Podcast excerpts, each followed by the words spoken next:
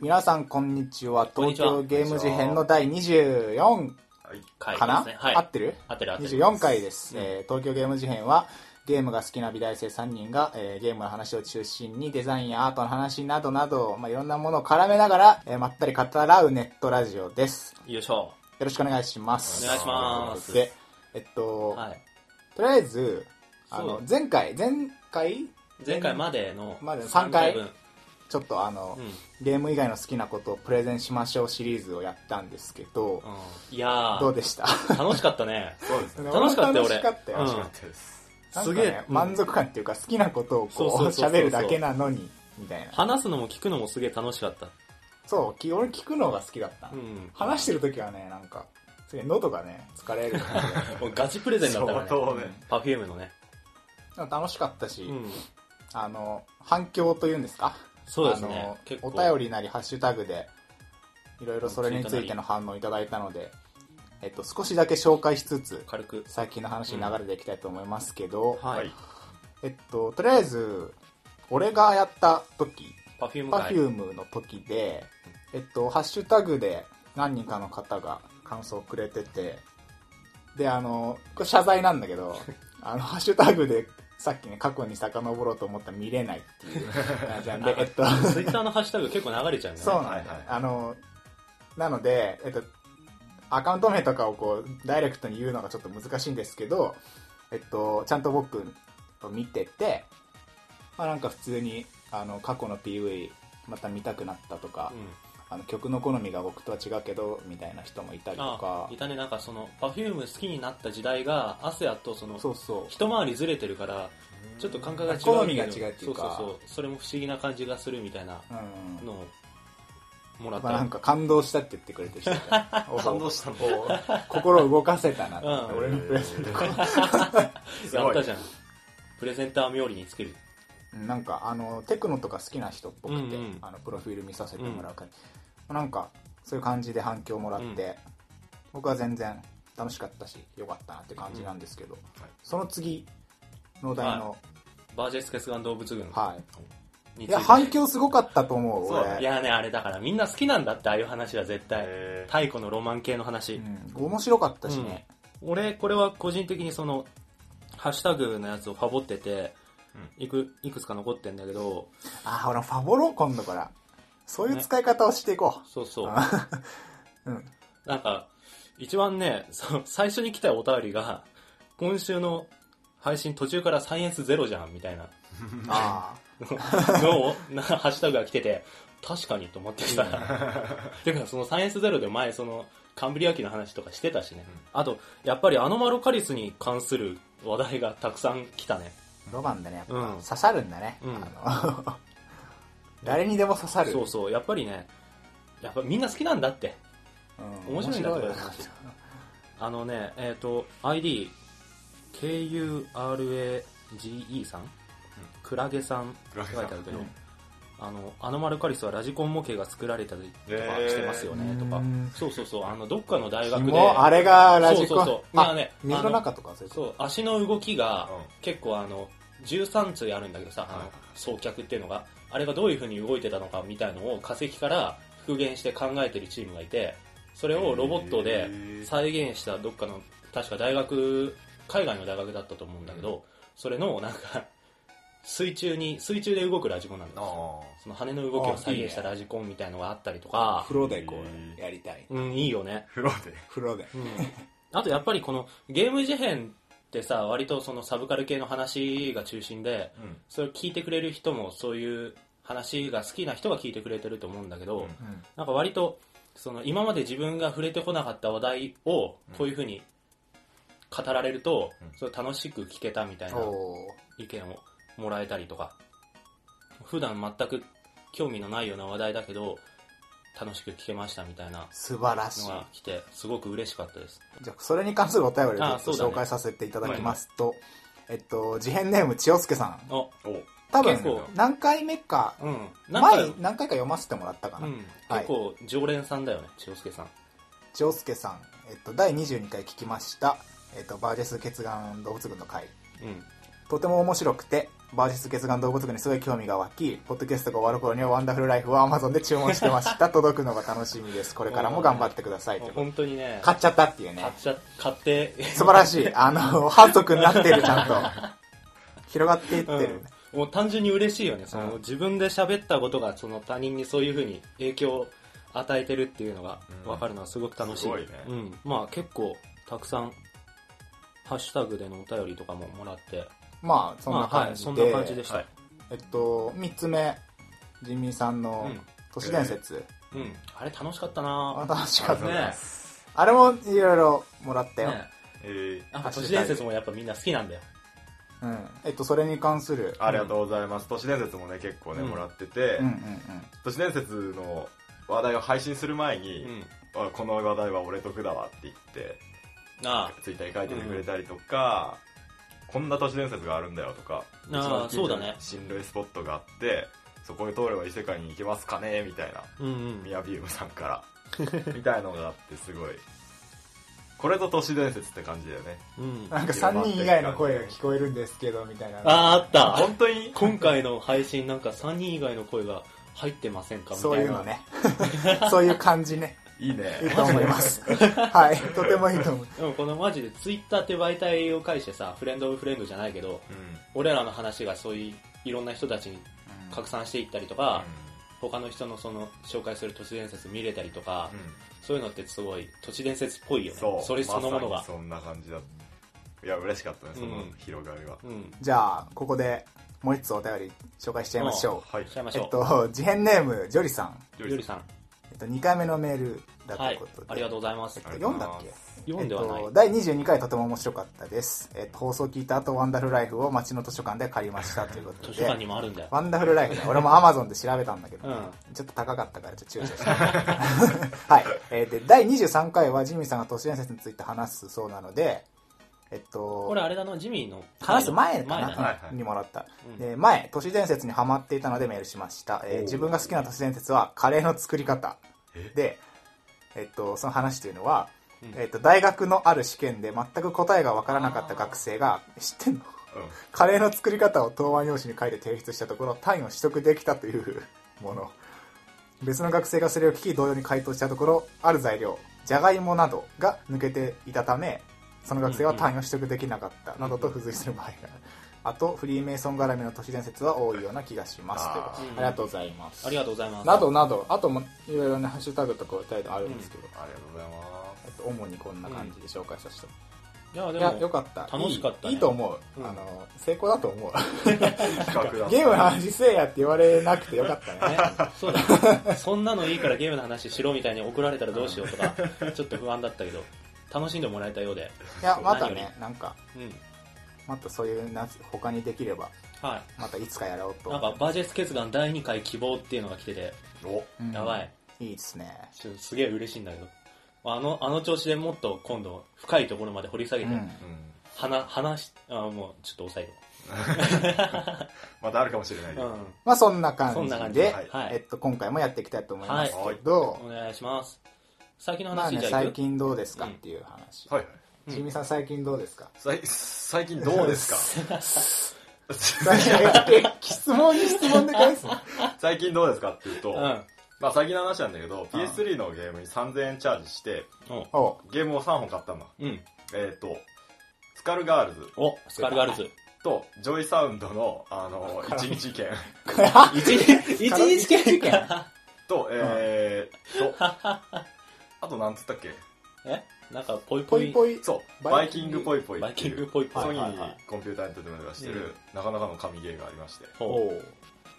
じゃあ、えー、まずバイキングポイポイっていうのうは、うん。何ゲー海賊が街に襲ってくるわけでいっぱい。うんそれに対して市民が結束して、うんその辺のものを海賊にバーンって投げて、うんバーンってバイキ当ンたるグじゃん、うん海賊に。バイキングに向けてポイポイするんそだうそうそう。はいで、海賊があーって倒れて、いなくなるあーっっていう。うーん。うん。なんか、映像見た限り、何、ステージが、上そうに覚えてる人がいっぱい街みたいになってうんて、それをこうボンボンボン投げて。投げて対戦して、みたいな。うんいうね、あっさりしてるゲーム。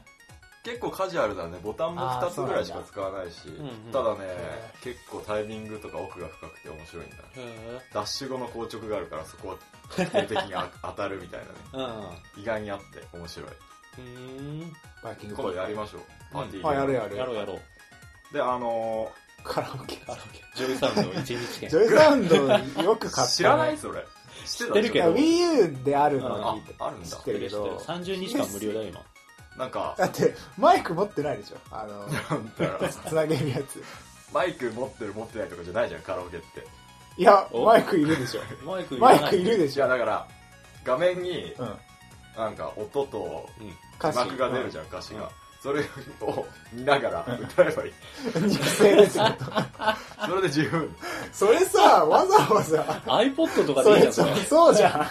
それはあんるカラ。インストの、それはあるほんとインストのやつ流せばいいんじじゃゃん。いやなんあか iTune とかで歌詞付きの曲拾ってくればいくらで実も際カラオケ行こうぜっていう話になって、うわカラオケ700円かこれは無理だねもうあれ PS3 のやつでよくねって言っうんて買ったんだよ、で歌ってみたんだけど曲全えじゃねえかとか言って YouTube つなぐ始末みたいなわあ、最ひうんどマい。ジ いやでもね楽しいことは楽しいあなうん、まあ、楽しめたなまあらよかっ楽たしそうではあるけどえっ、とあと、あとスカルガールカルガールズなんですけうんど前回のお題さんが説明した通りのゲームで結構面白かったんだけど、うんまだまだね、バランスが、キャラごとの性能がちょっと甘くて、すげえ対戦相手にボコられて、ずっ と。もう、30対1ぐらいでボコられて。ネット対戦。いや友、達対人、 30倍一生みたいな30倍一緒。キャラ性能に、こう、隔たりい、や、俺がね、偏りがある。多分俺が下手っていうのももちろんあるんだけど、結構でかかった、キャラ性能は。何ですかさんが、あの、バレンタインで、相手がミスフォーチュンっていう状態。だから、一応、キャラランク的には A と C の戦いだったかキャラランクら、あキャラランクってあなるんかあの火力とか格ゲーコンボのつなぎやすさとかそういうのであの要するに素ジ人向ャけジャとックキャラ強キャラみたいなそうそうそうそうそう。ネット上のランク付けがあるんだよああユーザーが決めてるってそうこそとうそうかそうなんか強キャラ弱キャラみたいなスマブラあだとメタナイトが強キャラみたいなあなるほどなるほそういうど感じのやつっていう感じですかねまあ感面想とか白いね面白いは面白い面白いやあ買おうかなっぱ俺も動買きうわが魅力的だからいいわ、うんあれいいよね買うばおえ1500円だよねそうそう1500円買うわやろうぜみんなでやろうやろうやろうやろうきましょううんはいということで農大さんはいえっ、ー、と俺はえっ、ー、とちょっと星を取りに行ってきましたえそのフレーズやばくねーどういう感じな の星新海誠みたいな星を取りに行って追う子供星を取る脳お大題 えっとね、あの、ここからそんなに離れてないんだけど、うんえっと、埼玉の奥秩父っていうところに行ってきて、ああ出たう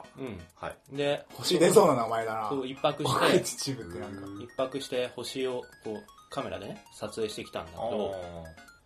あの、最初はね、とりあえずなんか適当に星取りに行こうぜみたいな話をしてて、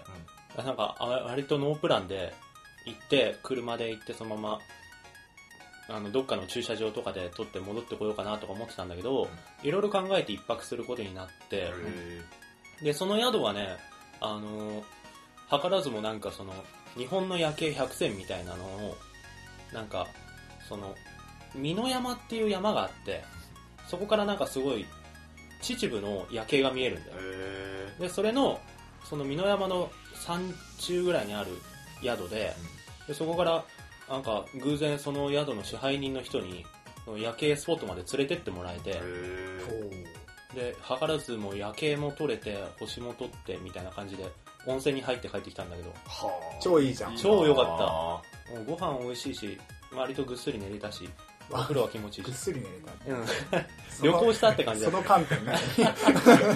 まあまあまあそれは置いといて、まあ、星の話に戻すとたはい今、えー、と冬から春にの星座に切り替わってるあたりでで一番よく見えたのはあの北斗七星ってあるじゃんあの柄杓のあのケンシロウの胸にあるやつあれがすごいよく見えてで実際ねすげえ星見えんだよえうん場所によってやっぱ違うんだ全然違うやっぱ高いところの方があの空気の揺らぎが少ないしそれにあの街から離れてないと街の明かりが明るすぎてああそういうことねそうカメラで撮ろうとするとねちょっとあのシャッターのスピードを落とすんだけど普通なんか1000分の1とか8000分の1秒とかでカシャって飛んだけどさ星取る時はあの星の光が弱いからちょっとシャッター開けっぱなしにしてカッシャンみたいな感じの長い間シャッター開けっぱなしにするんだけどその間にあの街の光とかが入っちゃうと真っ白になっちゃうねだから周りに光のないところじゃないとあんまり綺麗に撮れないんだけどまあそこは周りもう山だからさ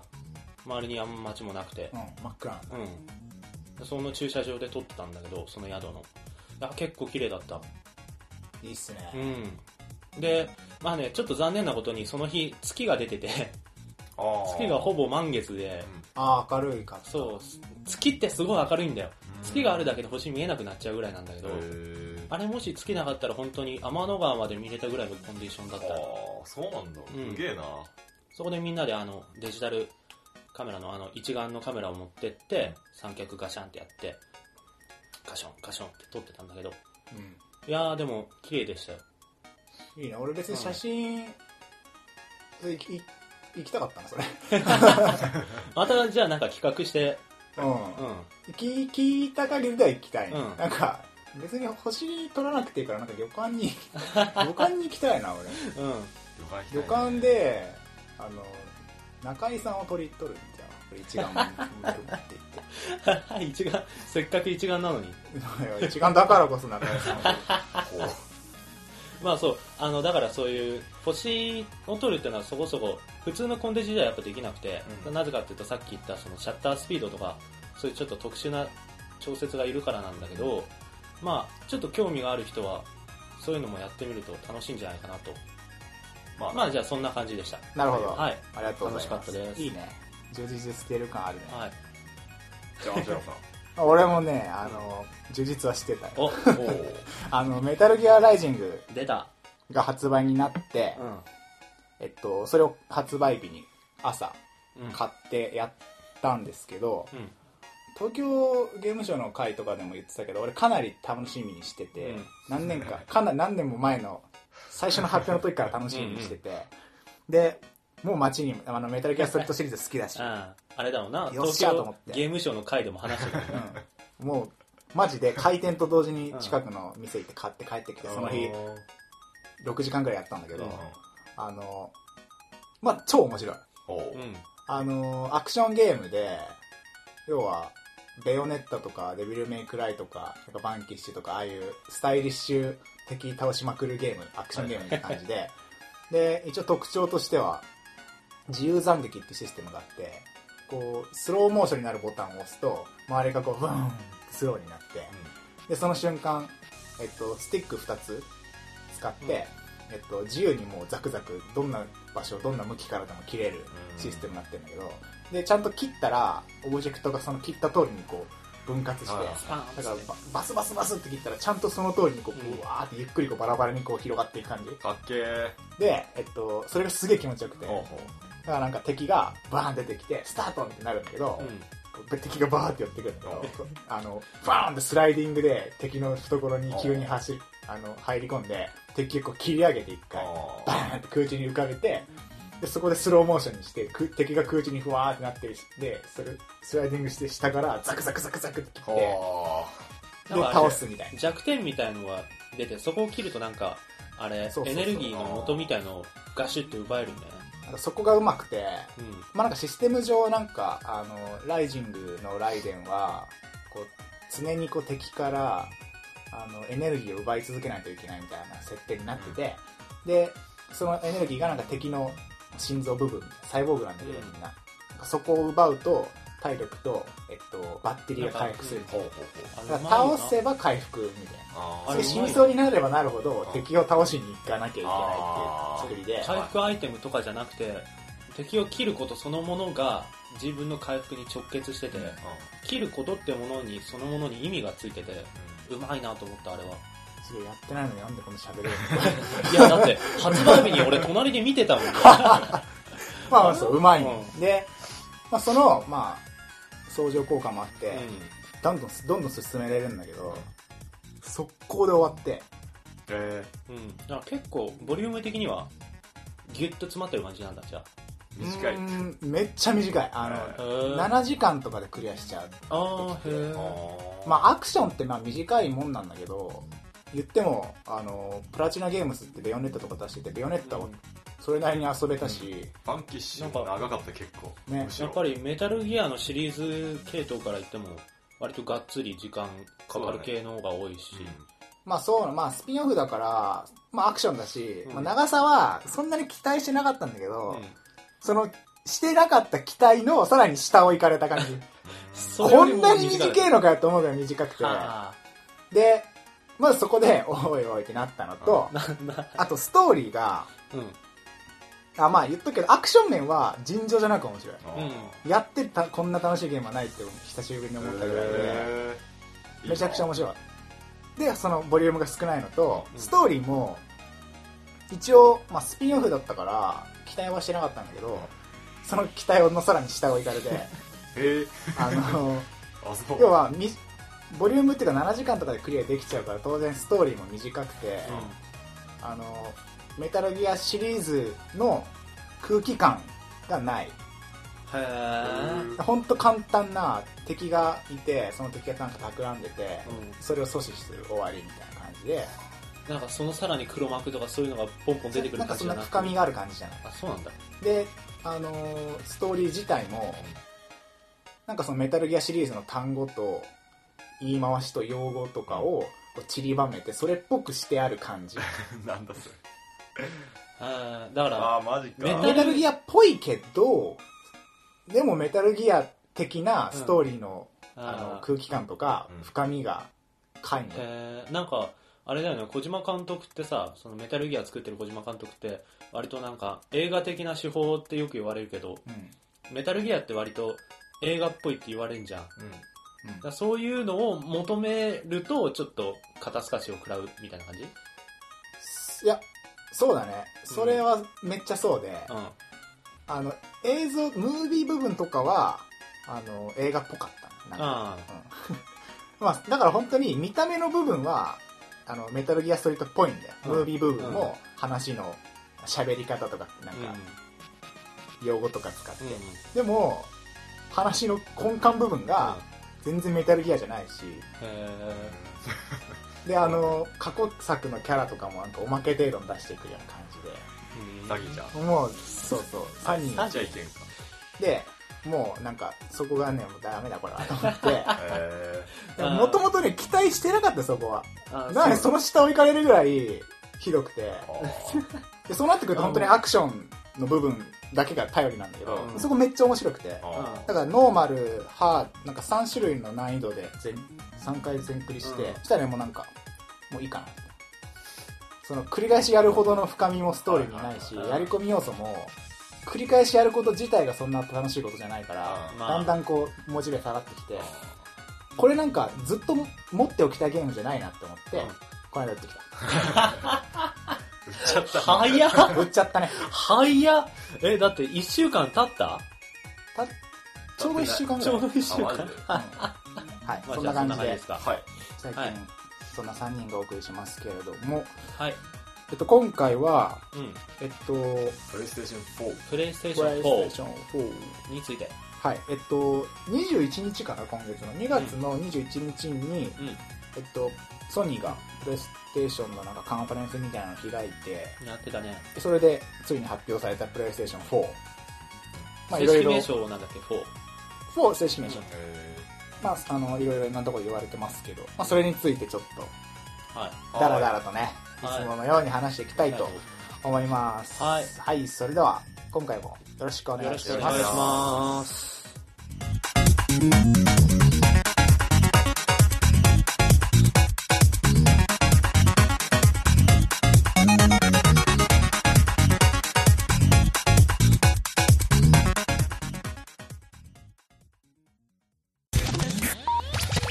ということで、プレイステーション4。 4ですね4か、うん。どうですかまあえーっとねまあまだ何とも言えないかなって感じなんだけどちょっと未定な部分が多すぎてあ、そうだね。あのー、俺さ、俺結構楽しみにしてて、うんで、朝8時日本時間朝8時にユーストでやるって言ったんで、うん朝8時に起きて見たんだけどぐじゃあまあとりあえず発表された要素をこう、けんそうだね検証していこう検 証、検証。検証していこうえっと正式名称ははいプレイステーション4うん。らしい、うんなんかいろいろ言われてたけどまあ4で来るようですね、うんこれは別に俺いいと思うよなんか、うん、なんかまあ、ス3の後、まあ、そこまで意外感は求めてないしね。じゅまあ妥当、妥当。なんか4じゃないの方が俺は好きだったかもしんない、なんかそっか新しいうんむしろプレイステーションじゃないなほ新しい名前とかでもうん。よかったんじゃないのって思うけどなんかあれだよね。ハードとかに2とか3とかつくのは、俺あんまり馴染みがないっていうか。まあな任天堂馴染みがない馴染みがないっつうのは違うな。その、プレイステーションぐらいしかないよね、逆に。そうだね実はうんあんまりない実はそのなんか結構海外だとさソフトとかにもあんま2とか3とかつけるのって敬遠されるって話を聞くんだけどへえうん、あるそれダはサいと思われるみたいな映画とかも特にねそうそうそうそう、へわかるわかるターミネーターとかもうん、日本では4だけど向こうでは違うしえへえみたいな感じでなんかまあ日本っぽいっちゃ日本っぽいのかもねそのうん名前の付け方は4まあそうワンツースリーまでやってるからねうんまあ別にいいんだけどなんか変えて欲しかった感はあるんだよな変えても面白かったかなっていううん、そんな感じまあ別俺はに、ね変えて欲しかったんですそうかあのまあ後で言うと思うけどうんあの五感がないということで五感ないんだっけ、うんなんか123のが全部遊べるみたいな話マジかよあのなデかっィたスクがもう見れ無理あー全デ部ィスクじラゃなウいドっていうかあストアからみはいたはいいなはい、ストアでなんか123のやつが配信されるってことなのかそうそうなんかそれを聞くとねじゃあもう4じゃなくていいじゃんと思っ確かてになんか新もうなんか まああってプレイステーションって さそもそもなんかあの CD が聴けるとかさそういうなんか路線的にはさゲームだけじゃなくて総合的なアミューズメンあそうだトねみたいな意味うで、んプレイステーションっていう遊びの執着集集約みたいな感じでプレイステーションだったじゃんそ最う初だねだけどディスク使えないってなったらもうブルーレイ見れないし DVD も見れないし CD も聴けないってことでしょあスロットはあるんだけああるんどだああるのんだ4のゲームしかできないっていうあ話ーあーそういうことかなんかそならって感じなんだよな俺うんそれ俺これそれで思ったのがうん発表の後にうん4は出すけどそれと並行して3も力を入れていくみたいなおうことをインタビューで言ってて、へーなんかその PSP とビータじゃないけど、うんならなおさら さ3と4が並行っておかしくない過去にさほらプレイステーション X ってあったじゃんうんあったね白いやつあれそういうちょっとあれだったじゃんだ残こ念けこけてうたじゃん、んじゃあなんかあの路線になっちゃうのは俺は怖いんだけどなんか無理にそう分けて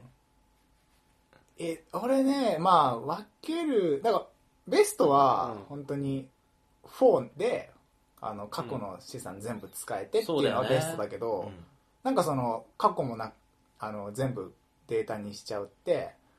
で3も力を入れていくみたいな話うんされると、じゃあ4っていう名前つけず になんかその別の名前うをん与えてあげて、2つ持ってることがその別にいいみたいなトルネとナスネじゃないけどあーそういう感じでもよかったんだけ P- どとか PSP とビータみたいな感じそうまあ、あれもちょっと食食い合ってるけどうんなんかまあもうちょっとその、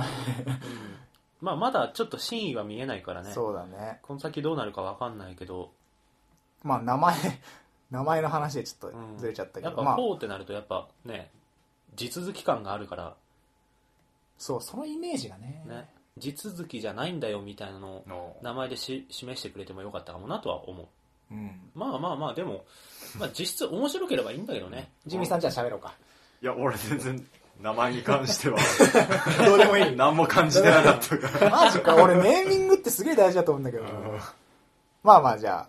そうだね名名前前はと一緒で面白い方がいいなっていうのは面白ければいいんだけど結局やっぱりまたソフトとかもそんなにね今のところバッて出てないあそうだね気がするんだけど、へーまあちょっと話していこうかうんえっ、とプレステ3から7年ぶりらしい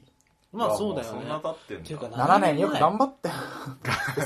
むしろ最近ありがとうござないんまかす並木今年とかやばいしねうん、そう俺、うんすごい、最近のイメージがあるよ、いまだに。 3最あープレステこ3のには2年とかでちょっとやっとって感じじゃない、ほうほうほ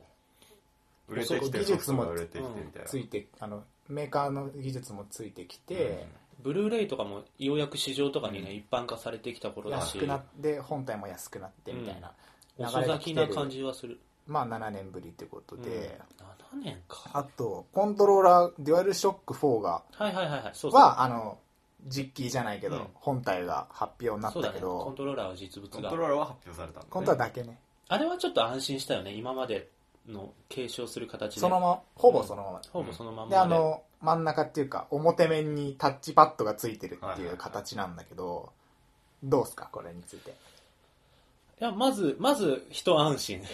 この形が、形が、ああの、変な形になるので、まず一安心。うん、で、タッチ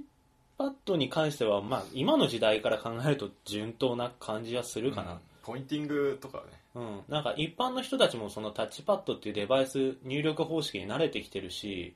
うんあの、実際、その、ポインティングとか位置をバッて示すのには、すごい適してる多分そうだと思うデバイス入力装置だから、まあ、順当かなとう。んうんううんんまあそこうれそにうだ関ねして は。なんかさ、まあ対価はしてないしねうん。大してない対価でもしなてなんかい、付け加えたでもなんか本当になんだ、ただついてるだけに見えちゃう部分はあるけどね。なんか、なんかうん。ただつけただけ感を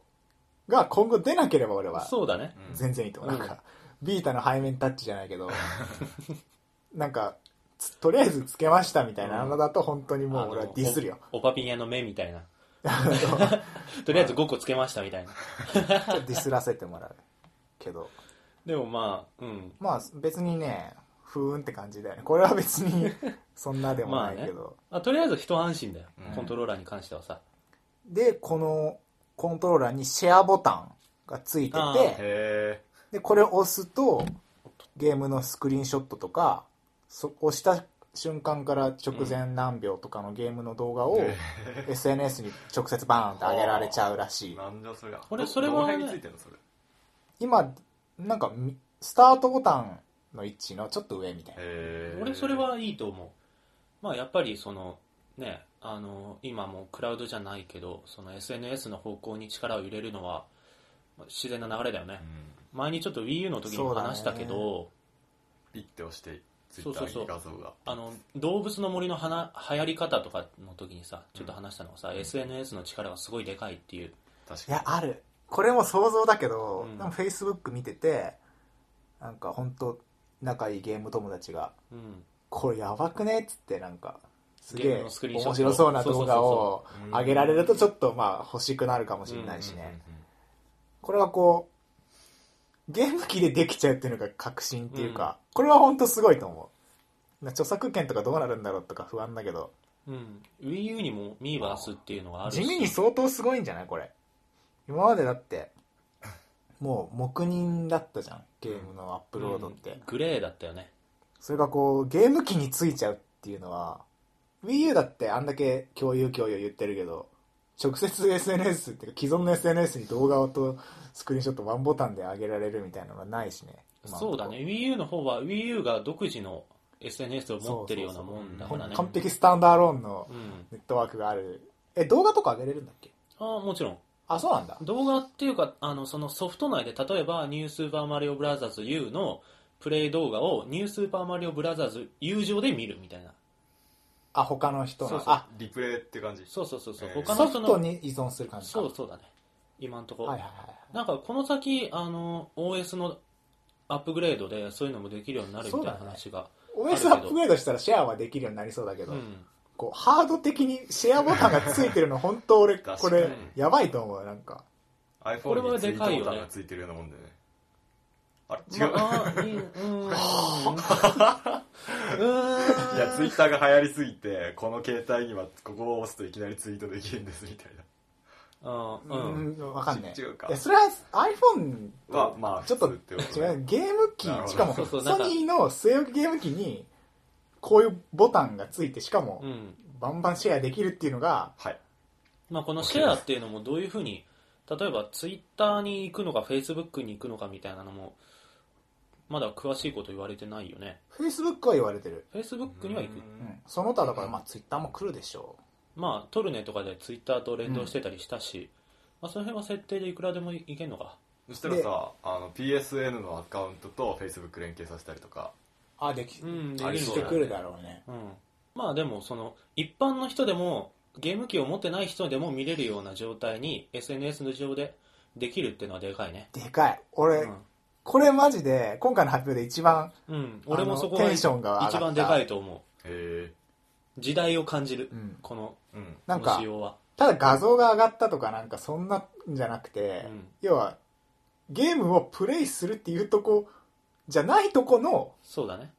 確信みたいな感じがちょっとして、まあすげえもうイメージできるものが、友達が Facebook に動画とかスクショット上げてて、はいはいうおお、何これ、意外と面白そうみたいな流れ。 うん、うん、で そのままこう PSN にこう、そのリンクから飛んでうんダウンロードみたいな流れ。動画はでかいな面白そうだなっていよう。欲を言えばただ単にコントローラーにシェアボタンとかじゃなくて、こう全体的にもっとスタイリッシュにな なったらよかったかなとか思うけどというとなんか今まで通りのコントローラーにただ1個ボタンがついただけじゃなくて、なんか、まあ、さっきとなんか矛盾するんだけど、コントローラーの形をもっとなんかその、シェアってもののところに重点を置いて、そのシェアをやりやすいようあなーコントローラーになるとか、インタラクティブなそういう、もうなんかゲーム機本体のデザインから含めて、はいはいはいそういうのになったら、もっとなんか、おすげえってなったかなと思うんだけど、欲を言えばね。なんかい言わんとしてることはわかるかもしれない。なんか、な今までのプレイセ、なんか正当な進化ではあるんだけど、驚きはないかな。うんあ、マジで。プラスアルファな感じ。俺なんか意外と驚いたけどね。てかこのなんかシェアの方に、 シェアに重点を置いてうんぬんかんぬんってちょっと前に Wii U の時も話したじゃん。似たような内容。ミーバースだのから、うん今のゲーム機にはまあそうなるよねって感じで、そうだね別になん かそプうレイステーションにそれがついたからってまあ順当な流れだなって感じで思ったんだけど、なるほどね。うんはいはい。だってもう Wii U でやってるし俺なんか Wii より上な気がするな、この革新。なんだろうやっぱりシステムの部分かその側の見た目の全体の部分かっていうのはあると思なんかそうじゃなくう、ユーザて、ーインターフェース的なあの、ハードにボタンがついてるっていうのと、うん要はワンボタンでシェアしかも動画とかをシェアできるっていうその行為が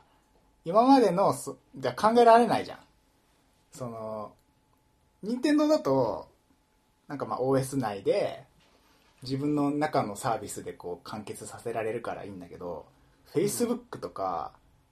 ユーストにもできるらしいしニコ生とか Twitter とかへそれにあの要はソフト側じゃなくてえうんハードが対応しちゃってるっていうのがビビりだった俺のうんうんうんあそれが本当にいいっすねこれいい要素っすねまあ今回の発表の中ではこれは確かに一番でかかったなっていうのはもうびそうねもう来たと思っうんほたソニーさん そっち方面力入れてくれますかみたいなううんまあそれだけぐらいだけど まあまあまあまあシェアすることのなんか可能性は超あると思う、うんただシェアできるっていうことそれがすごいっていうねあとあこんとなんかあったっけコントローラーについた LED ライトの動きをテレビ近くに置いたカメラで読み取ってうんあムーブと一緒だムーブの機能がついたみたいなことなのかなはなんか後から出すさデバイスとかってなんか流行んない感じがあってとかソフトに使われない感じがあってムーブもそうだったんだけどあうんガンコンが流行ったりしないじゃないうんでそれ一番最初からついてるとね Wii リモコンだって普通のリモコンがソフトに付属でついてて後から Wii リモコンっていうのを使いましたっていうゲームが出て Wii リモコン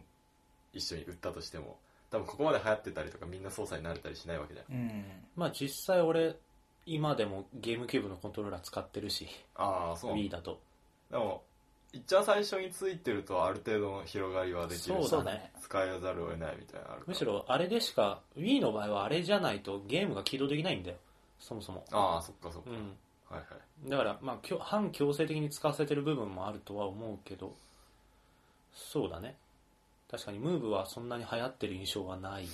どうしてもねミムーブあれはいらないっていうかなくてもできちゃうっていうところが全てね、うん本当に大体のゲームなくてできるしうん後後出しだしねうん Wii の、 でこれ、ね、要は今までのデュアルショックの何軸のセンサーに位置というか距離なのか距離なのか、場所的な、うん、うんまあ、より精度が上がるってことでいいのか な多分まあそんな感じだと思うだからなんか、キネクトのようなものを うんテレビの上にこうくっつけて、コントローラーの動きをより精度高めて取れるってことなんだ。なんかデモとかあったっけその機能を使った、なんか微妙な動画しかなかっうたんよ。なんかね、 まあ、具体的にわかんねえんだよななんか今回のカンパに関しては ね、そういうのがそうなんだよ皆無でちょっと、なんかこういう機能がつきましたって発表はあるんだけど、それを使ってこんなことができますみたいのがあんまり明確にされてなくて、はあみたいな、ずーっと、あの、画像と文字のうまあんスライドがえ永遠続ーく。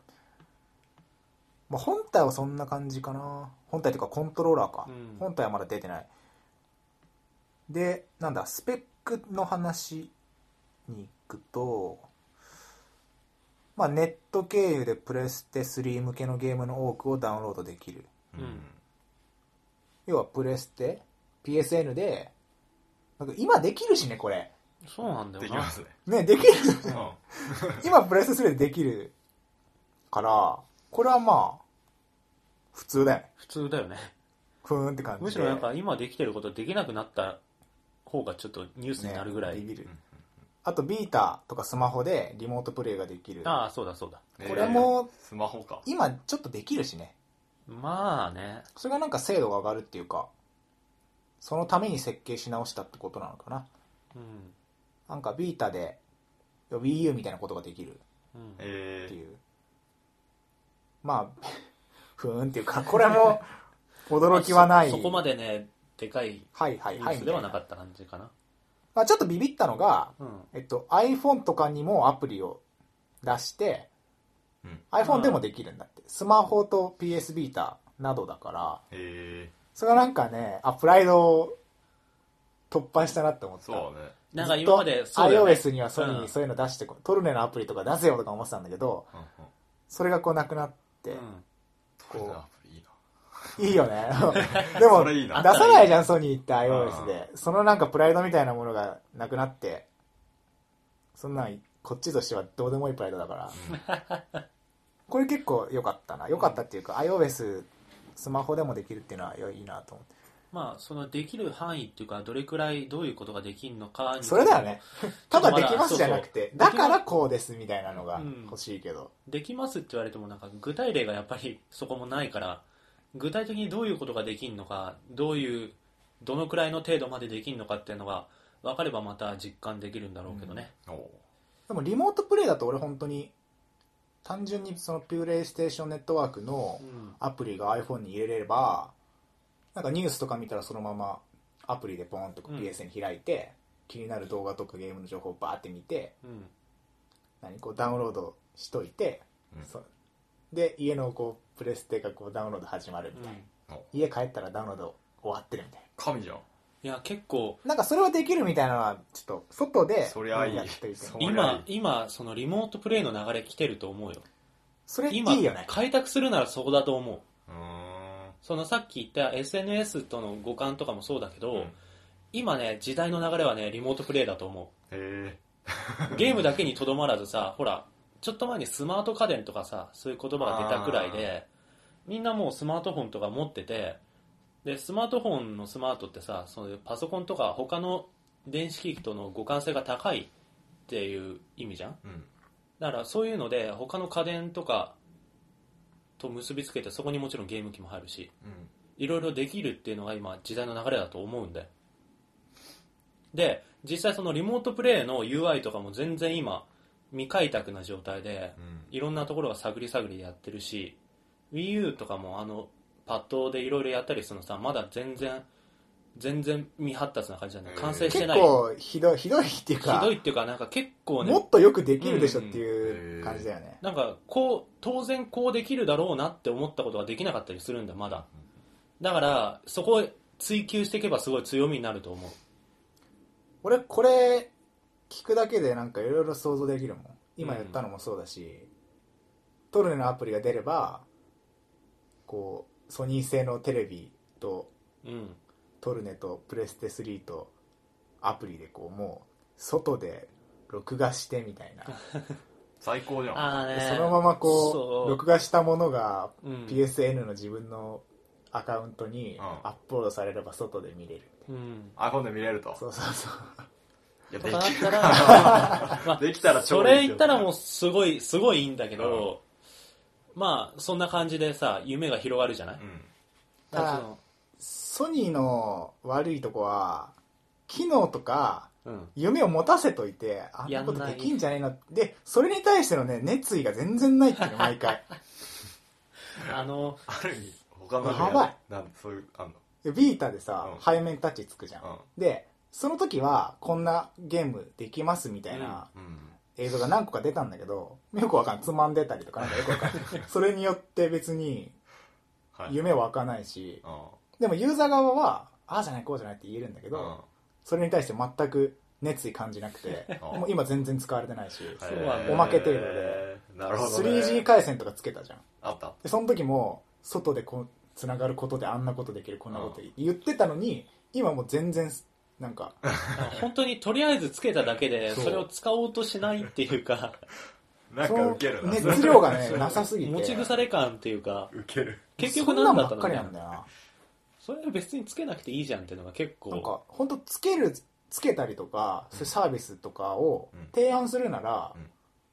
それにやっぱ対するこう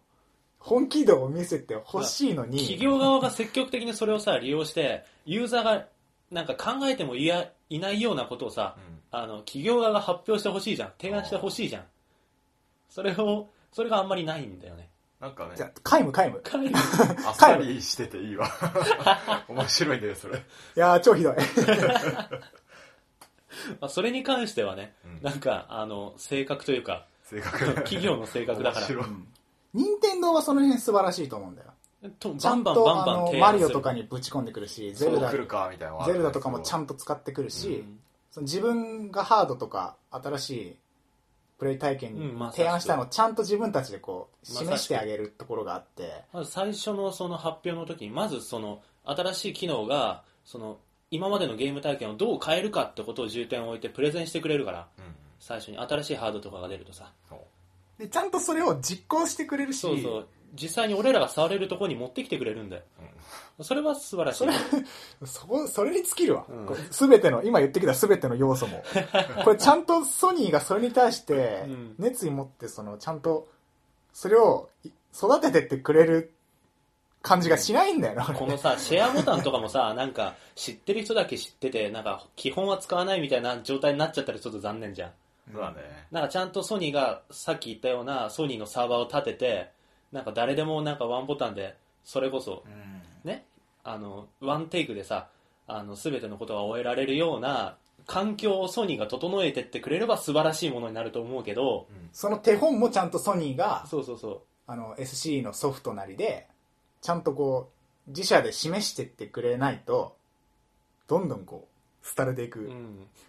3G 回線と背面タッチがいい 例だわなるほどねその二の間になってしまうかなっていうのもある、なんかその空気感がねずっとあるんだよ任天堂とソニーにうん任天堂は毎回革新的なのを、えっと、考えつかなかったようなことをバーンって出してきてそれに対してちゃんと自分たちで答えを出してなんかこうビジョンがあってそのビジョンのためにゲームを作って、うんで自分たちでそれについて近づけていく空気すげえあるのにソニー系は 俺ディスってるけど好きだけうど、んなんかその任天堂が出し出すアイデアに追いつ毎回その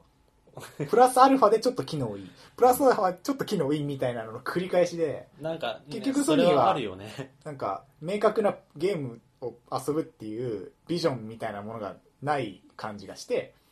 この機能、この機能、この機能つけたから、なんか、こんなことができるんですまで言ってない。だ多分つけただけで終わっちゃうみたい多な。分ビジョンはあるんだけどそれが今までのの地続きでつながってんのよ FPS がやりたいとかで FPS やりたい時に Wii のあの機能とかいらないじゃん振ったりとかで今までの 3D ゲームのグラフィックいいやつがやりたいっていうビジョンがあるから必要なくいいってことなんじゃんじゃあ、ムーブとか作る必要ないじゃんそうムーブはだから意味なあ しだからあ、そうだね。だかなんか背面になっらちビゃジうョンないとかじゃなくて背面タッチとか、その、この、ズレ、が、そうだね。う、うんん。なんか、コアなゲーム、ゲーマー向けのコントローラーでやる、そうあの、がっちり濃い、深いゲームっていうビジョン。それがやりたいんだよそれを確さからににその感じはある。さらに高画質、高音質でうん、やらせるためのものそうかそうかそうか。感はある。なのにって感じか。 なんか、なのになんでそんななんかなんかうん余計なものつけちゃったりするのかな。それでさ、コスト上がってなんそうなか、んだよ。使わないんだったら最初からなくしてコスト安くしてくれた方そうだがよねユーザー側は嬉しいよね。新しいハードの開発キットなり、あの、うんノウハウをちゃんとこう、そうそうそ与えてあげるっていうのをね、すれば、う。うんプレステ2とかは大成功だと思う。あれはう。ん。らしいねうんあプレのステ2はあれも最初ちゃんとキットというかやり方とかを、うんあのそういう講座を無料とか開いてどんどんこう開拓っていうか開発者を増やしていく努力をあの時はしてたっぽい、うんううんんあのくたらぎさんはっていうい有名なうんその人はなんかすごかったらしくてえっとまあそんな感じでえっとあとスペックかあとはスペックかな、えっとゲーム機では最高数字のスペックらしいそうですねえっとアメリカ製の AMD の半導体を使ってみたいなメモリーで はわあ興味ねえなスペックそう中じゃないいう感じかメモリーは、まあ、最大の8ギガうんこれがまあゲーム機では最大らしい、うんで GPU も最先端うん高性能プロセッサ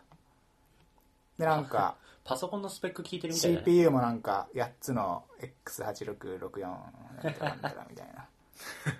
らしいですけだかあらどじゃあまあスペックはいいとして俺らはそいいのえ、いいあのスペッえスクペックに関してじゃあ俺だから多分この中で一番スペックに興味あるのはジミーだと思うよだよね俺は興味ないこんな数字興味ない俺らはそのいかに楽しいゲームができるかってことに興味があるんだだからよ、俺からしても一緒でスペックは数字でしかないんだけど、スペックによってあの画質が向上したじゃないうん、その動画とかは多分上がってて今、うん見でたもんだけ実ど機じゃないじゃんあのねよかったねウォッチドックスがやっぱ PS4 だったんだってなって、あー、うん動画見たんだけどあれはやりてえわでもあれパソコン上の動画だぜ実機じゃなくてまあそれは毎回のことだからいいんだよ、まあうんだって いいのか任天堂も XBOX も毎回のことだしそれは他の会社もまあこのスペックが上がることで出せる、あのよす何グラフィックがとか音質がっていうのが最大限に生きるゲームももちろんあるからうんもちろんウォッチドッグスとじゃあかもうそこだと思うななんか PS4 がこの機能がどうとかこのボタンがどうとかっていうのはもはやなくてジミーの中にはいやもうあのゲーマーって言われる人たちの中にはほいやあるだとって思うけツイどッターでさそのシェアボタンのこととか全然俺聞いたことないしう、うんうん俺は聞くけどマジで じゃあ俺の周りか分かんないけど地味の周りじゃないだかあらあそういう人たちっていうか、う多分んまそあ、れういう実際そう一定あ数のいてうんうんそれは間違そいれなはいいるのはいると思うであのグラフィックが綺麗でいいねって喜んでる人は相当いるんだよねうんまあ、実際ねグラフィックが綺麗になるっていうのは目に見えてその良くなる部分ではあるしまあ綺麗だったねあの、うんキルゾーン4の映像出てたけどうん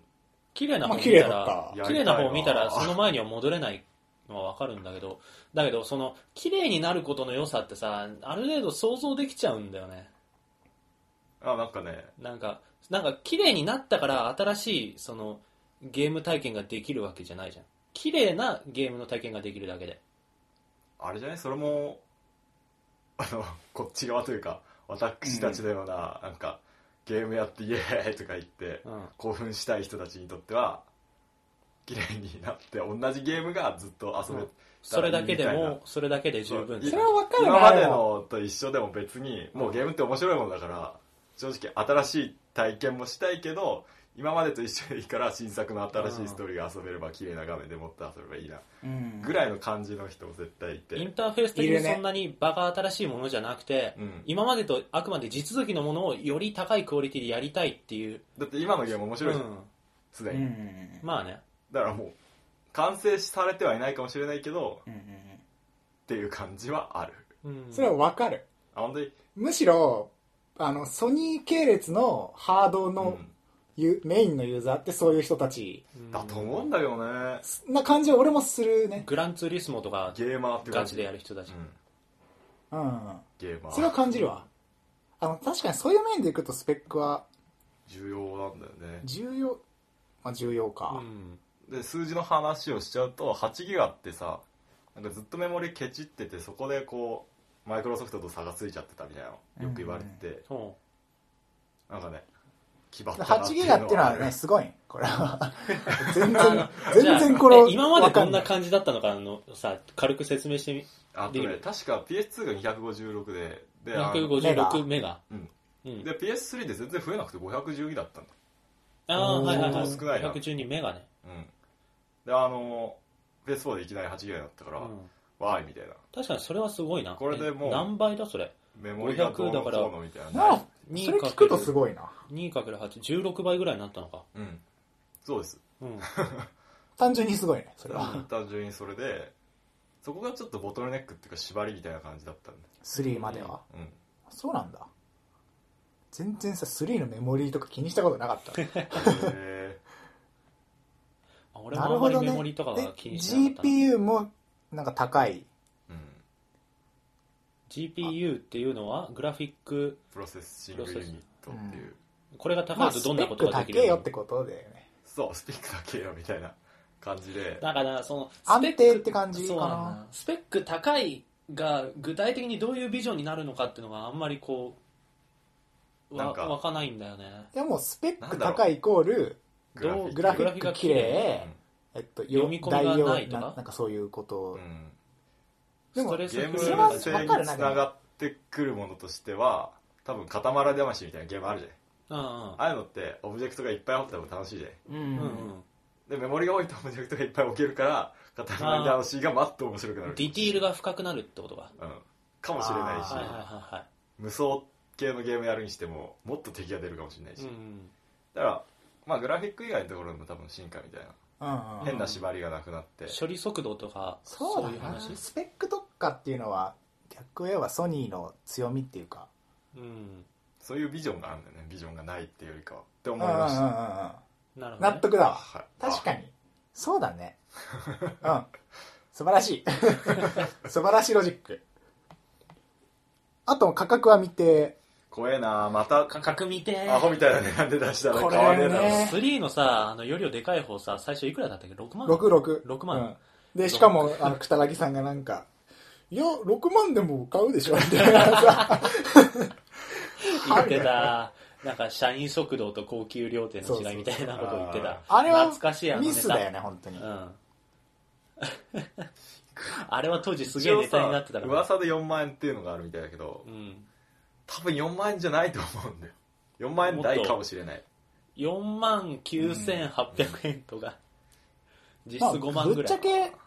安ければいいに越したことはないけど値段に見合ってればいいんだよなそうだねそれに尽きるね、う 俺はあでもいくら値段に合ってても俺10万じゃ買う気にまあねこのスペックが2倍になってて値段が8万だったらちょっと俺は買わないけどそうだねその兼ね合いだな確かにやっぱソフトだよ PS4 でなんかやりたいゲームがあったら買うと思うけど、ううんソフトは重そうだ要ねうん、やりたいゲームが出るまではた買わないてかノーダイヤプレステ4買わないような気が買わないと思ううんなんか買わなさそうなんかまあびなんか感じ的に農大が好きなゲームのジャンルじゃないけどうん方向性のゲームがソニーハードじゃあんま出ないから、うん、うん、まあねそのキャラクターのさなんかなんだろう見た目がどうこうとかじゃなくてなんかもうそうなんだよなそのスペックとかを突き詰めていくタイプのゲームうんとかよりは、なんか、その都度新しい体験ができるゲームがわかるわかる欲しいから。問題はそういううん人、そういうまあ好みの問題もあるよね まあそうだねいやこれそれは好みだと完思う本当全にになんか俺なんまあか多分俺はなんかジミーとかアスヤとかがやってるのを横で見てるだけで十分楽しめるかなっていう、なんかそのメタルギアソリッドとかあやりてえあ PS4 のでこのハイスペックでうんうん綺麗なでメタルギアソリッドとか本当に新しいゲーム体験なんかうんコントローラーがとかじゃなくて、そうだね、今まで通りのコントローラーでじっくりこううんあ高スペックなでオープンワールドでみたいな、うんいろんな処理ができてみたいなの方が、あのものとしていいからうん、やりてえ PS4 でそう考えると本当にそのビジョンうんうんあはゆるゆ揺らいでないね、そう考えるとそうですスペックじゃなく てコントローラーのあのそれこそデュアルショックじゃなくてムーブだけとかになってそれたはパターンもあったってことでしょそれはやばい言ってだって PS1 から変わってないからね PS1 の途中でデそうだュねアルショックが うん来て、あれ変えてないっていうのは本当に完成されてたんだなっていううん感じはあるえっいやうとんソフトですけソフトの話どどどれぐらい知ってる無知ウォッチドックスが出るっていうのは知ってるぐらいか、うんなんあかれは超やりたい何個か発表されたんだけどあのナックっていうリトルビッグプラネットみたいなやつとあの、えードライブっていうドライブクラブっていうレーシングゲームと、うんえーキルゾーンの最新作あ結構あんだとあとディープダウンっていうなんかドラゴンズドグマのちょいいやつみたい なカプコンのやつと超いいやデスティニーっていうヘイローを作ってるとこあはいがはいはいはいやるオンラインの FPS のなんかうんすげえやつとつほウォッチドッグスとインファマスとかディアブロ3とかああディアブうロあ結構出るんですねでもほとんどに言えるのがなんか硬派なうんあのー全部硬派だよねコアゲーマー向け画面がの全部暗い、なんか一貫してて俺は結構うんいいと思ってこうるいうよゲーねムをやるんだぜみたいなそうそう濃いよね方向性がこう見えてる感じ、ここでなんかファミリー向けのなんか確あーかによくわかんないとか出てもうしだってムーブも発表中はほほとんど出てないしううんんもうデュアルショック4とそれのセンサーとスペックとの流れでこのコアなゲームソフトたちはいいと 思う大丈夫かなもうウォッチドッグさんマジで最高のスペックでやりたいよねあれあはれね、うんそういうゲームあれの動画見たんだけどあれはすごいもんだなもうみもう面白いもん あれわかるわあれはすげえよ、うんなんかひ人それぞれにプロフィールみたいなのがついてるみたいで携帯端末で見れるわけよその辺歩いてるうん人たちの情う報、んで英語なんだけどまだあの確か今日喧嘩したとかうんはいはいはいはいみたいなこう個人情報とかサラリーとかサラリー給料給とか料バッて出てうんでその人追っかけていくとなんか事件に巻き込まれてこういう話をするみたいなへえすげえなあーいいねうんあのね新しいやつ出てるから見てみるといいようんうんすげえやあれ見たけどな俺ばいわってああれ面白いめねっちゃやりたいもう面白いもう面白いねプレイ動画が面 白い、うん、すなでんにかその人のツイッターとかフェイスブック的なプロフィールとかその人の過去みたいなのがこうザーッと見れるってことだあ超面白いじーゃあんかんなでそれハックしたりとかそうそうそうそれを使ってとかネットにハックして、うんうんだからそれさ本当プレステ4じゃないとできないゲーム感あるよね、うウォッチドッグスとかは特にだか確からメタルギアソリッドの新しいのも4で出して出せばいいのになにあれどうなんですかねグラウンドゼロって4じゃないまだ何もプ言レわれスてテない、 4うん、かもねだって E3 で発表されてさこのグラフィックやべえなみたいな何タイトルかあったじゃないうんあれ全部4だったじゃないああグラウンドゼロもなるほどスペック的にこれできんのか PS3 でみたいな感じで、うんうん多分4でしょっ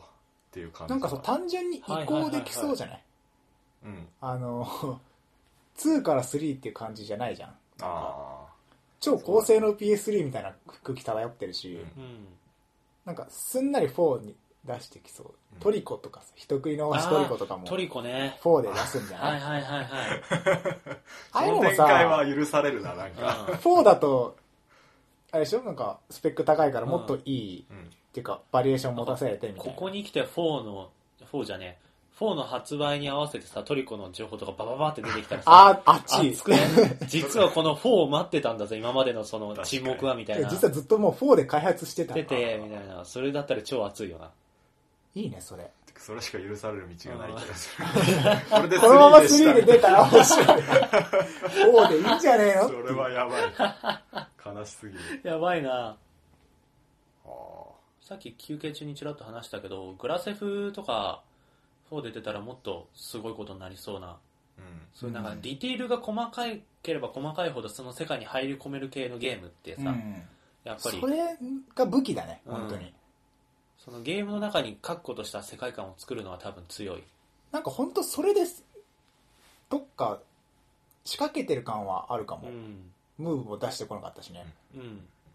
であんだけ言われててもやっぱりスペックをこう高くしてきてっていう、なんかこの話だからだんだんプレステ4をよく思えてきただかあらでもこの俺らの妄想にソニー側が ついてくる気があるのかどうかはまたちょっと別の話だ本気けでどこの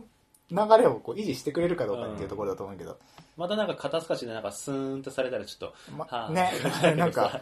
コントローラーについてるタッチパッドもそこまで使えるような使わない出てこなくてシェアもなんかずーっと挙動が微妙なままで使いにくいままとかありそう最悪なのはスペック型落ちっていうあ後から落ちていくみ落たいちるんだよちょっとは絶対と、うんな、そっかそっかとかもそうだね、ま WiiU の時もなんかは最初の発表からちょっと下がったもしう落ちちゃうビータもわあ今難しいと思うけどね今薄利多売の時代でソシャゲとかがすごいことになってて、コアゲーマー向けでガチガチなやつを発表するっていうのはうんなんかこのス大ペ変だックが高くなればなるほど開発側のさうんあのコストと技術とうかんが高くないとできなくなってきてどんどんこうプレイステーションの時とかに比べうてん敷居が高くなってそのでソフトも高いしハードも高いってなると、それはスマホでやるよねっていう ああ作る側も遊ぶ側も敷居が高くなっちゃってるやばいのが問題かなっていうのはあるね逆に言えばうんそれだよな差別化だけどね下手にあの今の PS3 のままうんソシャゲ化していくのを回避して、あコアなこうな感じで攻めていくのかみたいなそのそれであってほしいねただ本当俺にはそうなってほしいそうするだからそれがいいって思うならそれの開発キットを安くしたりとか、あのノウハウをちゃんと教えるとか、あの利益がちゃんとこうメーカーに行くようにとかなんかそういう努力じゃないけど道筋をちゃんと作ってほしいなうんな投げっぱじゃなくてでそれでなんかそういうコアなめっちゃ濃厚なやつはソニー系あの面白いゲーム性に富んだのは任天堂で安いなんか薄利 なんなんつうのかカジュアルゲーうんはい短くてサクッとできる暇つぶしみたいなのはスマホでっスマてホいだうね住み分けができていくと素晴らしいゲーム素晴らしいゲームライフが送れる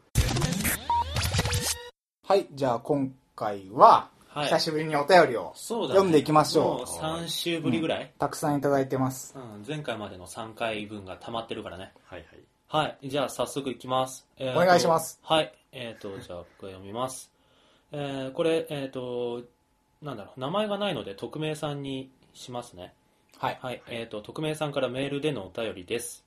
えーお三方、えーこんにちは。いつも楽しく興味ある、興味深く転がるトーク、えー晩酌片手ににんまり聞いております。おーえーワンテーマに対してああでもないこうでもないと語り合うことはまさにその通りだよと、えー大賛成であっても反対に、えーそれはねえわと、えー絶対否定であっ てもやはり楽しいひとときに違いはありませんとなるほど素晴らし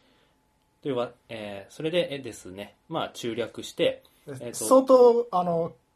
うん、濃い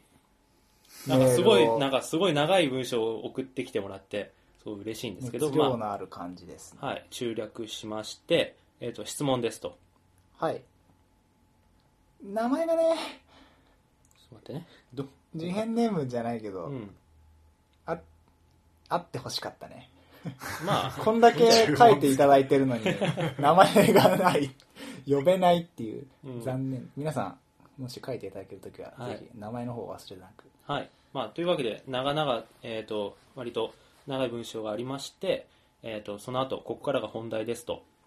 えーはい私は、えーファミコン登場時にコンピューターゲームを知った世代なのですが、おううんえー仕事や日々の雑事に追われしばらくゲームから遠ざかっておりました、ほえーようやくわずかな時間を得て久々にゲームをやってみようと思ったら、えーバイオがもう 6FF が14ディシジアってなんぞやなどと面食らうことばうかりですあーはいはいはいへーはい、個人的に漫画でも小説でも一から順番にこなさないと納得できないたちで、おうえー進んでしまったタイトルを今更追いかけようとすることには、えー手間が多くシリーズ消化の気持ちも、えー折れてしまい単純なパズルゲームやお気楽アクションばかりの日々ですと、うんはい、皆さんは、えー大変お若いようですのでおそらく多くの長寿シリーズもののゲームは途中から参戦したことと思いますが、うんえー長期シリーズものとはどのように接しているのでしょうかほう、はい、シリーズものをいきなり4や、えー5などから途中からプレイするのには違和感はありませんか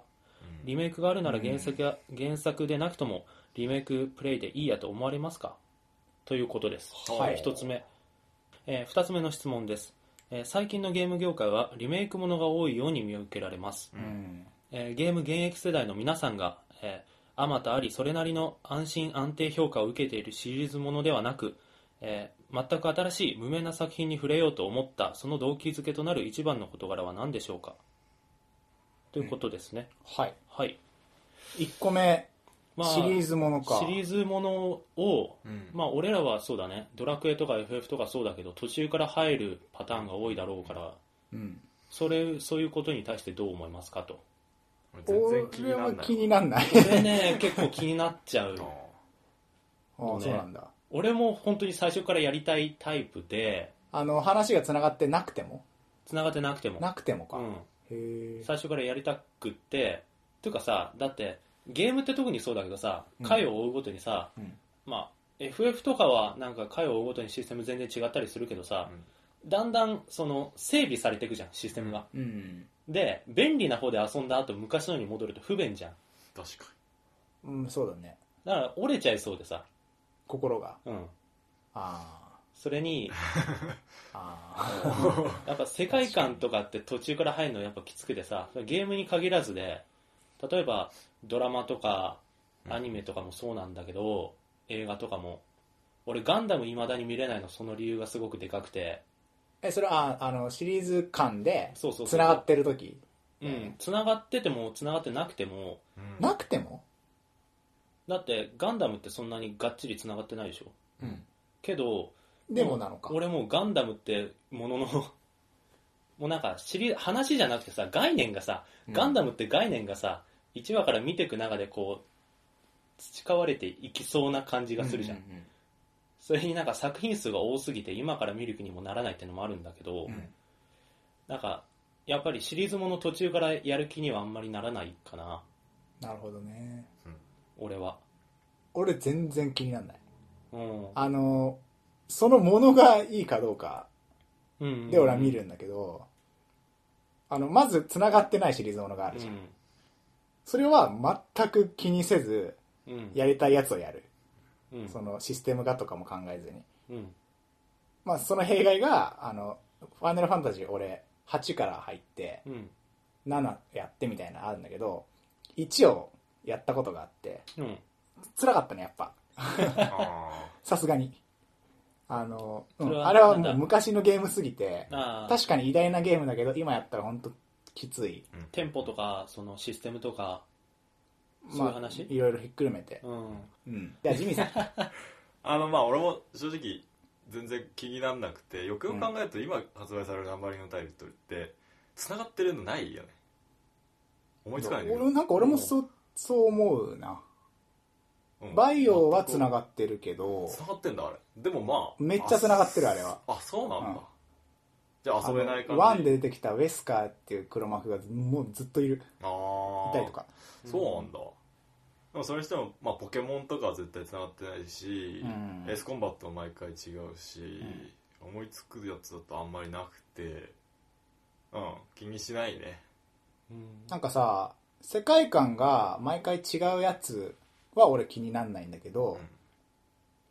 完璧に話が続いてるやつは若干抵抗はあるうん俺は、うんただあの 面白そうだったら買うけどね普通にそのうん抵抗が面白そうな感じを上回ったらあか面白そうな感じがあの、はいはいいはいや過去作やってなくてもこれはやるべきみたいな感じだったらやるもったいないし実際本当にわかんないこうななんだこの話はってならないと思うなんかねまあ一応そうだろうねなんかねフォローはされてるっていうか、ああそっかそういうのもあるしそうだそうていうか最近のゲームはそういうフォローがフォローとかチュートリアルとかそういう親切設計がすごいふんだんに盛り込だまれてるからそうだねそうだね最近のは多分なんか突き放して分かんなくなるようなことはないと思うんだけど、うんそういうストーリー面では個人的にはもうその世界観に突き放されちゃう時があるんだ よねあの一番個人的にもったいないと思うのが例えばシリーズファンだったらにやりとできるような場面とかうんファンサービス的なのが入ってたりするじゃんどっかにシリーズものだとよくあるよそれが分からないっていうのがうん俺はその世界観から突き放された感を感じるのあああなんかあの友達のグループに話に混ざろうとしたらなん か俺が行ってない旅行の話で盛り上がってて俺だけ参加できないみたいなそんな感じの空気を感じてしあなまっんてて嫌な例えなんだいやでも俺は実際そそれぐらい感じちゃう、へーわかるなんとなくだから話がつながってるとかストーリーがどうとか主人公がどうとかじゃなくて、もう俺はその途中からの世界観に入りづらさを感じてしまううんかなるほどねなるほどねまあそんな感じですかじゃあまあでも俺はこ俺の匿名さんにうん勧めたい、最初からじゃなくてもいいですよっていう俺もだね、うんまあもちろんなんかその今のなんかにやりあのシリーズし知ってる人はにやりとできる要素、うんもう俺結構それをこう何ネットとかで知るわけじゃんうん後からしたらその過去作に俺興味持つ人なあだかそれらはあるね逆にうんそのやってる最中に世界観から突き放された感を あまり感じないから、なんか何メタルギアスリッド4みたいにがっつり話が続いてて確かにあれはわんない明らかに過去やってねえとちんぷんかんぷんみたいなのはうんうんや,、そうだやねんやりたくはない、そういうのもあるわ、うんうんたまにあるからねあるメねタルギアソリッド4は本当にひどいあれはう、んまとめみたいな感じだよねそうワンツースリーのずーっともう123のそうなのあの話を使って構築されてあるから何のこっちゃだと思うあれからやったらえとりあえず今はシリーズものについての質問でそうだねもう一 つは、はいえっとシリーズものじゃなくて新規タイトルに手を伸ばすのはどういう時ですかという質問ですなんかさブレイブリーデフォルトの話した時にこんな話したような気がすちょびっとしたねるけどうん面白そうだったら買う俺あなんかその時にもちょっとちらっと言ったかもしれないけど俺は雑誌のレビューが一番多いああファミ通とかそうだねファミ通とかあの任天堂ドリームっていう雑誌があったりとかへえそういうとこで見た見てなんかこれ面白そうだなと思ったら買う感じなんだけど 俺もそうだな公式サイトとファミ通とかのうんネットとかの情報、前情報とうんを見て、自分の好みにのフィルターにこうそうそうそうそうかかれば買う作曲者がこの人とかプロデューサーがこのディレクターがこの人とかデザインデザイナーがこの人とあか、そうキャだねラあデのザ人ーがこのが人作とっかたやつなのかそとうかそうそうそうそうそういうところで引っかかるのが多いねなんかそこにシリーズものとか新作っていうのはあんまないかうーん俺もそこに関してはそうだなななんか例えば話がめっちゃ続いてる全然続いてるシリーズの最新作を、あの誰々がやり今度は誰々がやりますっていう,、うんこうプロデューサーが変わってそれがすごい好きな人だったら買うかも、うんうん俺さあの桜井さんのすげえファンなんだけど桜井正宏さんがあのパルテナの鏡を作ったじゃないうんあれ一応そのファミコンのディスクシステムの時に一作目があってでシリーズものとしては全然続いてなかったんだけどパッとこう急に桜井さんがその続編じゃないけどパルテナのシリーズの最新作作りますってなってもう俺は買うってなったもんねうんそれだけで確かにだからやっぱ今はもうそのディレクターとかその作り手の情報とかすら情報を得られる時代だからそういうのを調べてそこでフィルターにかけちゃう感じうん怖いななのかな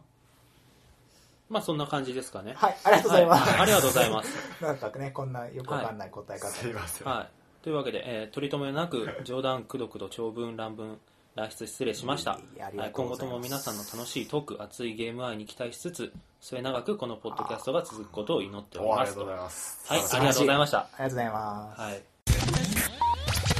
はい、もし、あ、 はい。はい、もし。はい、もし。じゃあ、もしもしもうって一言いそうになったはい、も枚。しもし。もう一つお願いします。はいはい、もう次、続きてはまい、す。じゃあ、ジミーさんが。えーこれは、お名前、天国の三沢さん。はい。えー、アセヤさん、野田さん、ジミーさん、こんにちは。こんいにつちもは大衆楽しく拝聴しています。はい、ありがとうございまあすりが。とうございます。えー27歳、事変ネーム、天国の三沢と申します。ん僕は昔からゲーム大好きなのですが、最近おっさんになってきたせいか、ゲームに出てくるファンタジー要素が面白と感じなくなってきました。お例えばうん。死んだキャラが奇跡が起こって生き返るとか実力では絶対倒せないようなボスを気合で倒すーおなーどご都合主義的な要素はありえないと思ってしまい一気にやる気がなくなってしまいますお子は供の時はすんなり受け入れることができていた要素だったのに大人になった今ではつい現実に考えてしまい楽しめないのです皆さんはファンタジー要素についてどうお考えでしょうかという質問が来ていますーはい。ファンタジー要あ素りがとうございます。なるほはいど。それ、かわいっす。なんか、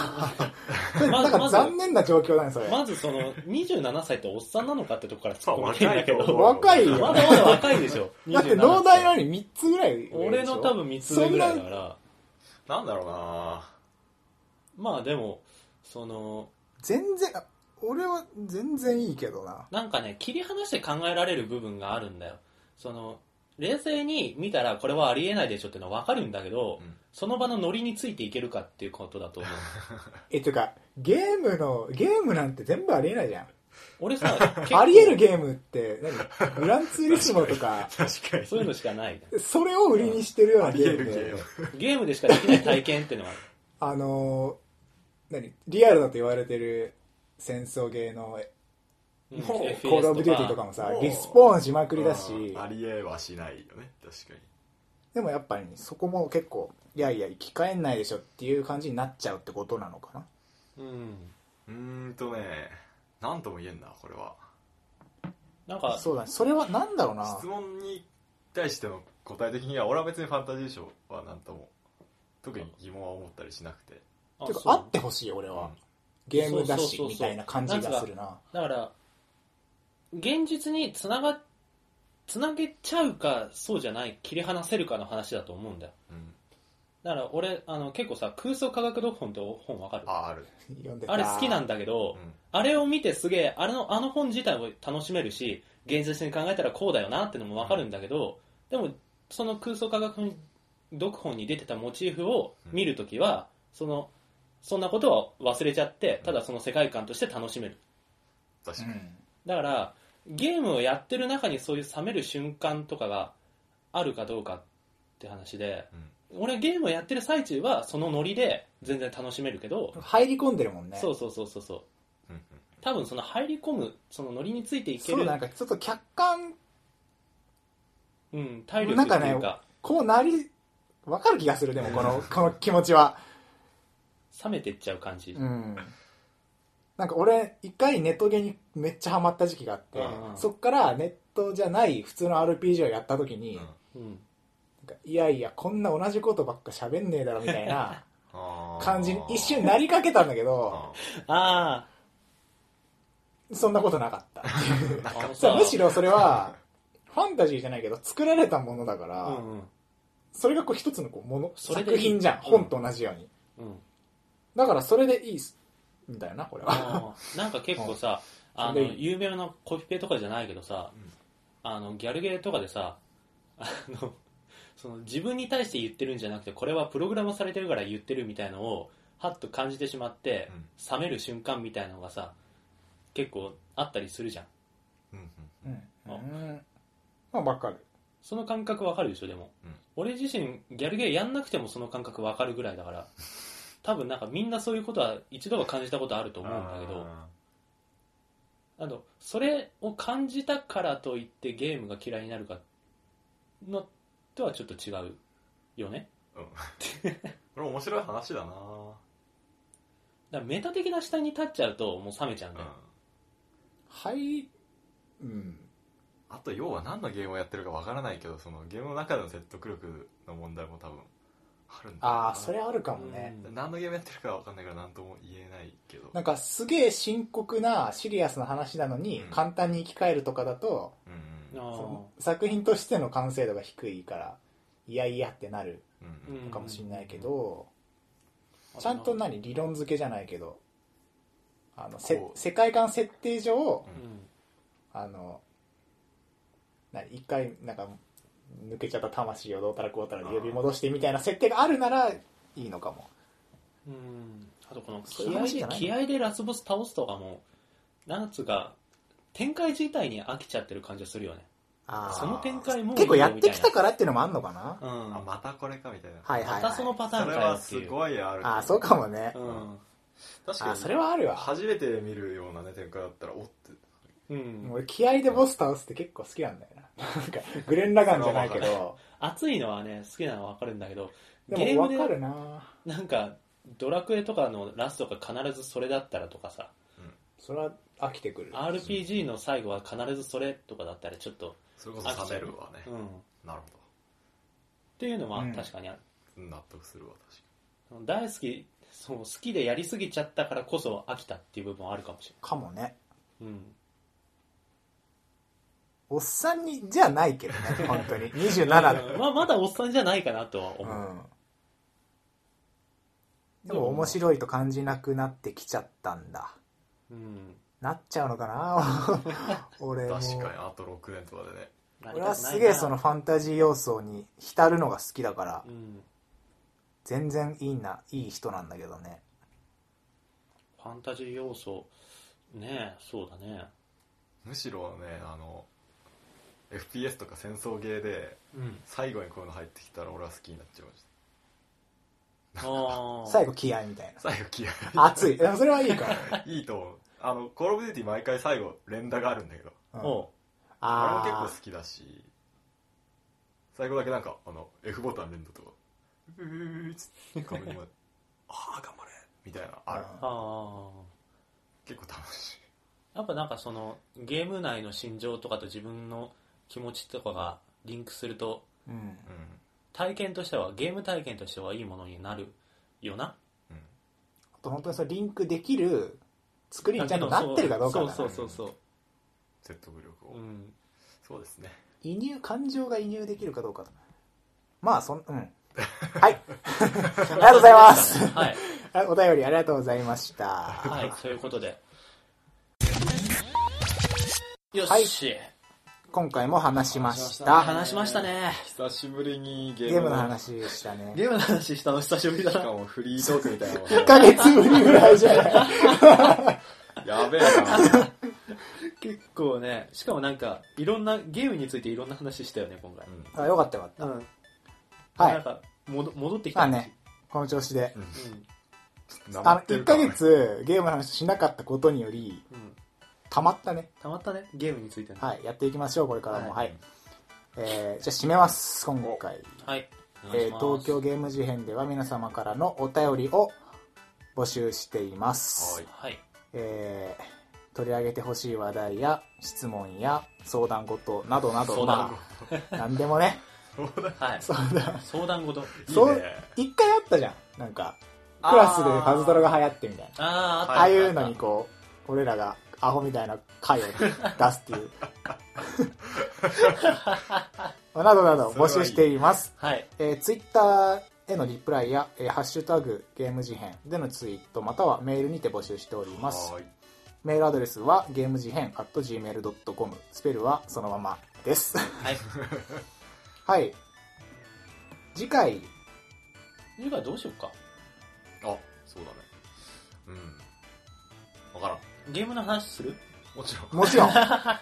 もう一回次回はじゃあゲームの話あご期待くださいということで、今回も、はいえーお話聞いてくださってありがとうございました、ありがとうございましたそれではまた次回お会いしましょうさよならさよなら